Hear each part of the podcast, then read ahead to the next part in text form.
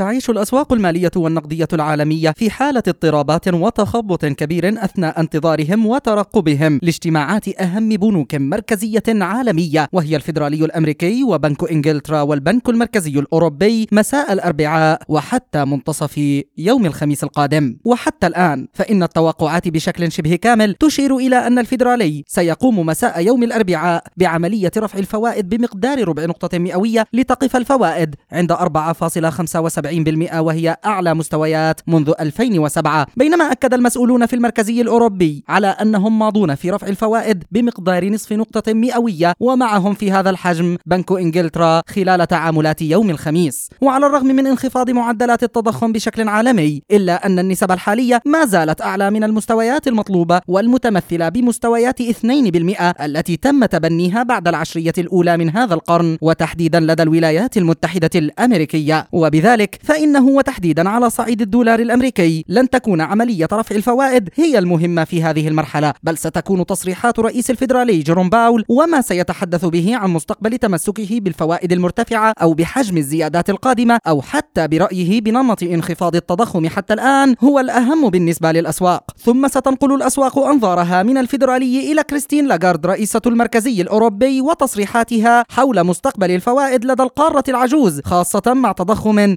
ما زال يتجاوز 9% وحتى ذلك الوقت. فإن الأسواق ستظل تحت رحمة التقلبات العنيفة والاضطرابات السعرية السريعة إضافة لانتظارها لإعلان كبريات الشركات العالمية عن أرباحها خلال هذين اليومين المهمين وخلال الأسبوع القادم أيضا والتي ستؤثر بشكل كبير على مسار وأداء أسواق المالية المتمثلة بأسواق الأسهم العالمية. مجد النوري لشبكة أجيال الإذاعية.